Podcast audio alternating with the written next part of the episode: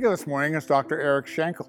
In 1996, Eric and his wife Elizabeth moved their family to Central Asia, where they were involved in planting churches alongside the Jesus Film Project. Eleven years later, Dr. Schenkel was appointed strategy director for Cru in Central Asia, North Africa, and the Middle East. Additionally, he served as executive director of the Jesus Film Project from 2012 to 2018.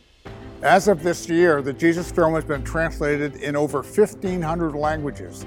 Today, the Jesus film is the most watched film ever produced according to the Guinness Book of World Records. Let's give a warm Black Rock welcome to Dr. Eric Schenkel.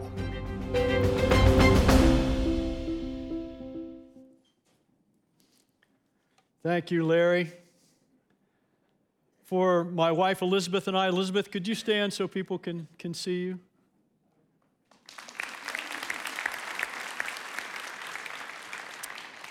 For my wife and I, it has truly been a joy and a privilege to be with you for this, your 62nd celebration of what God is doing around the world to fulfill the Great Commission through the connection that your church has with that great work.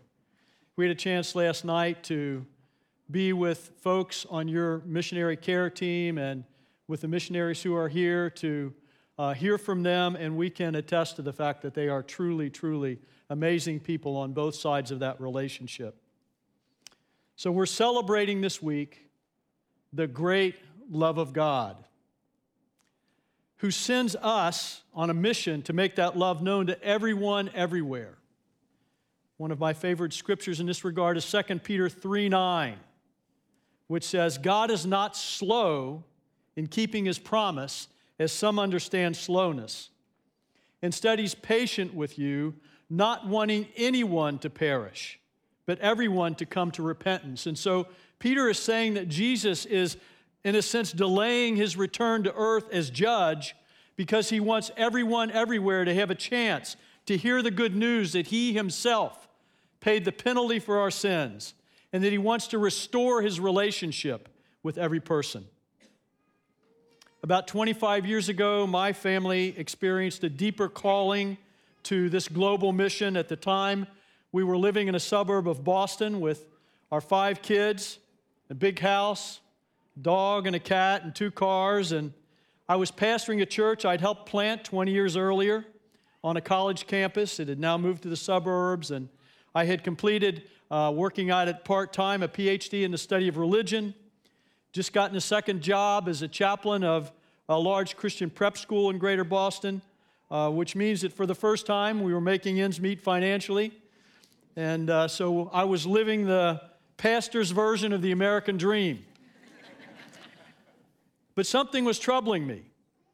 Some people had warned me don't go back and study world religion because it'll challenge your faith. Instead, what happened was I discovered at a greater depth the need of the world for Jesus Christ.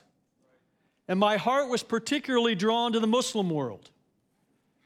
Elizabeth and I began to investigate what was being done to take the good news to people who had never heard it. And we discovered the work of the Jesus Film Project.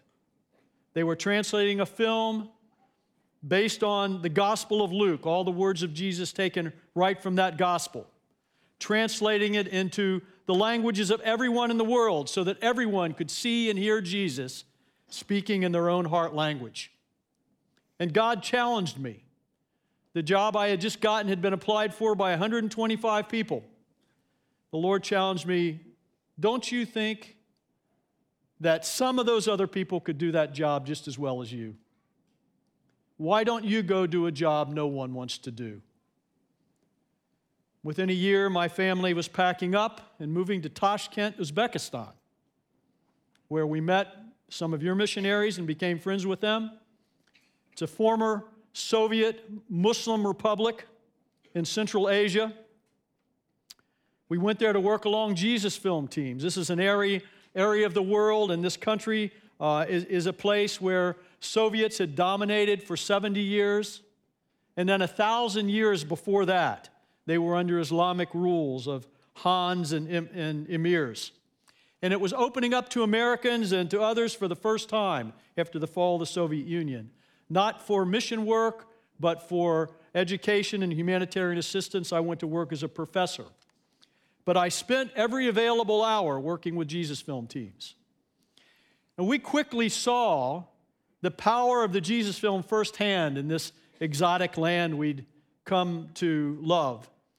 The people of Central Asia had been told that Jesus was the Russian God, and that now that the Russians had left, they should return to their Islamic heritage.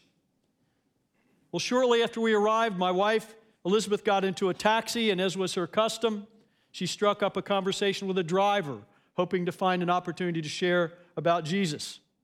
To her surprise, early in the conversation, the driver asked her, Do you know Jesus? She said, Yes, do you? And he said, Yes, I do. And she asked him, Well, how did you come to know Jesus? And he explained that someone had given him the Jesus film in his first language, which was Tatar. And he watched it, and then he was impressed by it, took it, and showed it to his family. And several members of his family had come to know Jesus, including his grandmother. And as she watched the film and, and watched it with tears, she said at the end of the film, Jesus speaks my language. He's my God. And she came to faith in Jesus Christ. We saw again and again the peoples of Central Asia when they heard Jesus speaking Tatar and Uzbek and Tajik and Kyrgyz and Karakalpak and Tajik and, and all the languages of the area, that their hearts were opened in a new way to the good news of Jesus, we saw hundreds and then thousands of new believers among these Muslim peoples. Jesus was no longer the Russian God, he was their God because they saw him speaking about his glorious wisdom in their own language.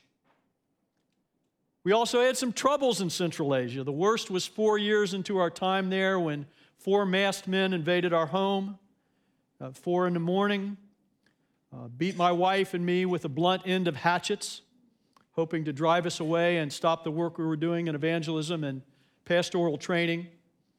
We had to be airlifted out for medical care. But God spoke to us that we should return. I returned in a month. Elizabeth couldn't come back for 10 months because of surgeries and one thing and another. But when we returned and got in place, we had the attention of the people like never before.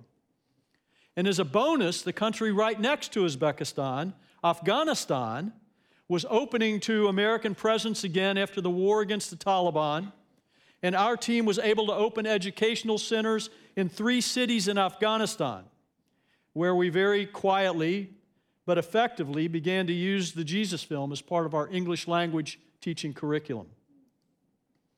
In this very closed country, another aspect of the value of the Jesus film came into focus for me.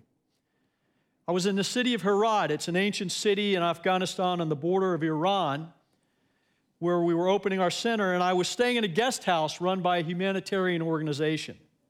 I arrived home late one afternoon, and the chowkidar, who's the, the gatekeeper, uh, was there, and the call to prayer came over the loudspeaker. So I asked him, Are you going to pray?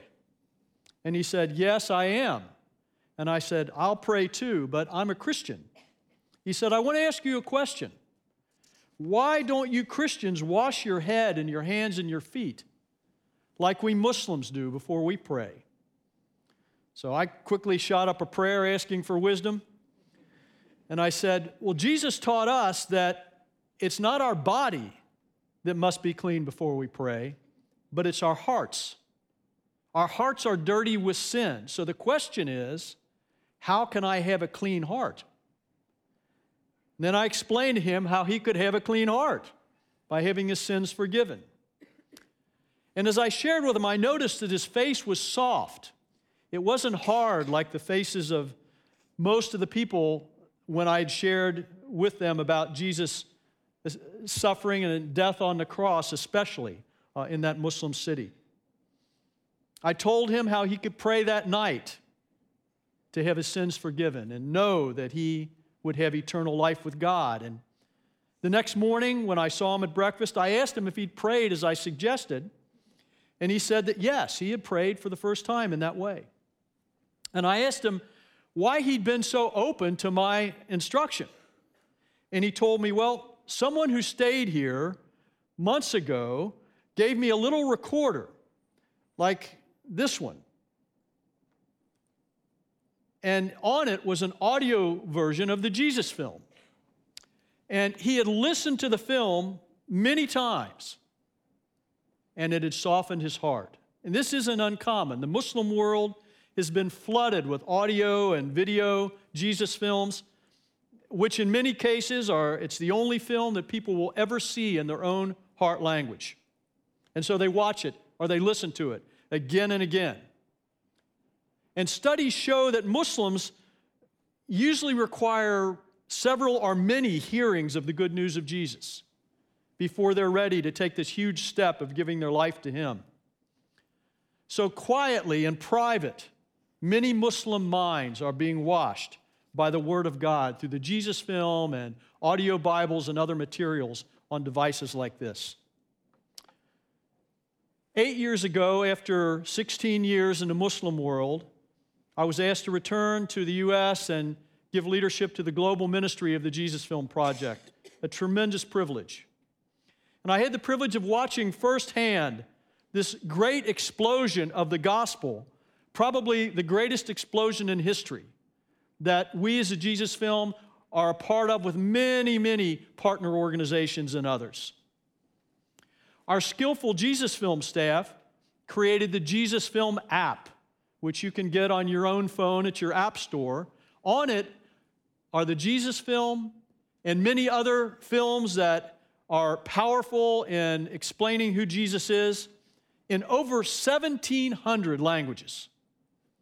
Last year alone, more than 300 million viewings of these films took place around the world many of them on phones and mobile devices. And we also know from reports that thousands of new churches were started in nearly every country in the world by teams of local Christians taking the Jesus film on, on small projectors, not much bigger than this, about the size of your cell phone, equipped with the Jesus film in the local language on a little micro SD card that literally is the size of the nail on your, on your little finger. Of course, Jesus Film Project is not the only Christian ministry that's leveraging the power of technology to proclaim the message of Jesus Christ. The incredible work of Christian radio like Trans World Radio and television around the world is exposing millions to the good news of Jesus every day. In the Muslim world, the work of Sat 7 TV, Al Hayat, Mohabbat TV, and others uh, are broadcasting into areas of the world that are difficult to reach by face to face ministry. Bible translation agencies like Wycliffe and Seed Company are using technology to accelerate their work like never before. They're able to bring scripture more quickly to unreached people groups. Bible apps like YouVersion and oral Bible apps like Faith Comes by Hearings, Bible.is are making scripture available in remote areas in people's heart language. The internet enables people in closed societies who are seeking information about Jesus to do it privately in their own homes or in internet cafes without fear of exposing themselves until they're ready to declare their faith. Millions are coming to faith online through ministries like Global Media Outreach and dozens of other effective online ministries that are being led by what we call digital natives People like most of you who have grown up online, spending a lot of your life online. The largest Arab language church in the Middle East is an online church. It has 200,000 visitors every week to their fresh worship services that they, they, post. I was in the Middle East two weeks ago and I heard from one of their staff members a story of a woman I'll call Marta. She called into their phone line saying, I don't like my life. I need to change. She'd left her husband and moved in with another man, which you don't do in her country. She was facing social rejection and she was afraid and deeply ashamed. And then she tuned in to the church online. From her computer screen, she heard the truth about Jesus, that he could save her and help her. So she called our volunteers. They said they had a two hour conversation with her and she was crying, and at the end she prayed. And she invited Jesus into her life. Since then, she's been in daily contact with them. They're going through discipleship material with her. They've actually been able to connect her with a group of Christians in her local area. She recently decided to leave the man she was living with. She wants to be baptized, which is a huge step, and that's very quick for a, a convert in her country to have that desire. It's a huge step for her. God is powerfully at work in parts of the world that we've usually thought of as difficult for Christians. Countries in sub Saharan Africa, East Asia, Latin America are becoming the leading mission sending countries in the world.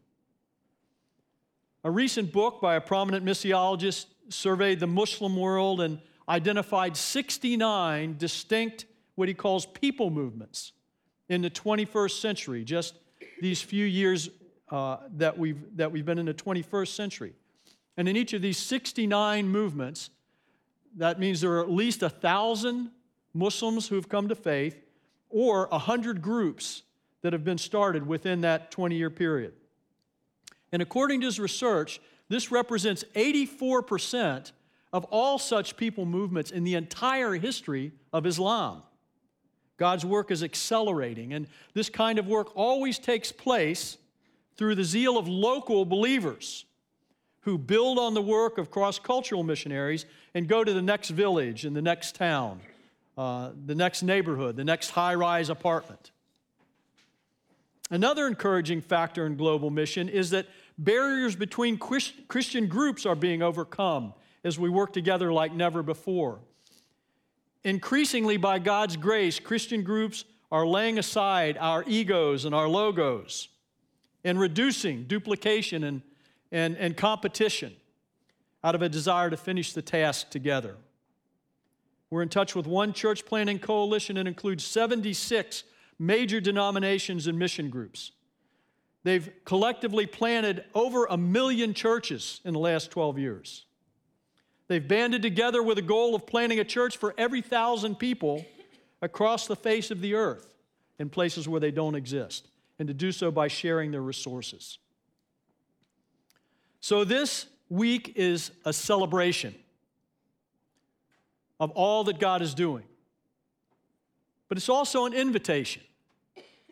It's an invitation to each one of us to take the next step in our own discipleship by examining how we're participating in Christ's global mission. It's an opportunity for us to lift our eyes to the world to focus on the most needy parts of the world and of the task, and to ask the question how can I invest the time and talent and treasure that God has put in my hands to help people around the world enjoy what we enjoy the blessings of restored relationship with God and the blessings of fellowship with His saints? So today I encourage you to ask God what He would have you do. My family and I had the privilege of physically moving overseas to live and to work and even to suffer a little bit. We're blessed to have done what we've done and to have seen what we've seen. But we've also been blessed to meet people right here in the U.S. who have never gone, but who have embraced God's call to steward the riches He's entrusted to them and to steward their time in faithful prayer. They have invested in the kingdom of heaven, and they are heroes in my eyes and my wife's eyes.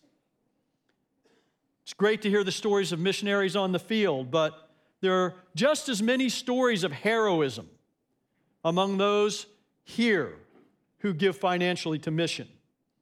People who get up every morning, work hard, faithfully, and give the money they've earned back to God and to His purpose. We have friends who live in California and flip houses, buy a house, fix it up, and sell it, just like a lot of people in California do who are trying to make a lot of money. They flipped many, many houses, but unlike others, this couple gives all the money they make to missions. And they live in the same very modest home they have been in for 40 years. He always wears a baseball cap, and I always think if people only knew who he was, He's so easy to underestimate. Another couple we know have given millions to mission. They live in a modest home in rural Ohio. When we were visiting them, they, they took us up to see the garbage, the landfill that they had created uh, in the course of their career, uh, salvaging garbage. That's the way they've made their money. And I wept when we stood on top that landfill, and they said to me, Let us show you how you can see all the way to the next county from the top of this hill. And I thought, these are people who have literally affected lives on every continent, thousands that I alone know, that I myself know of. And yet, they've never been beyond the next county. Other friends I know made a lot of money in the oil industry. They decided a couple of decades ago that they wanted to die with nothing, and they will accomplish that. One of our supporters in Boston has sent us $25 a month for the entire 20 plus years that we have been cross cultural uh, ministers. He's disabled, he lives in subsidized housing, but he wants to give generously from what he receives and what he has. He is a hero to us. Every hero has a story. Ask God now how you can write your story. You know, there are seven and a half billion people in the world. We checked in the car on the way over this morning, and that's the right number. About two and a half billion of them are professing Christians. That means there are as many Christians in the world today as there were people in the world 100 years ago.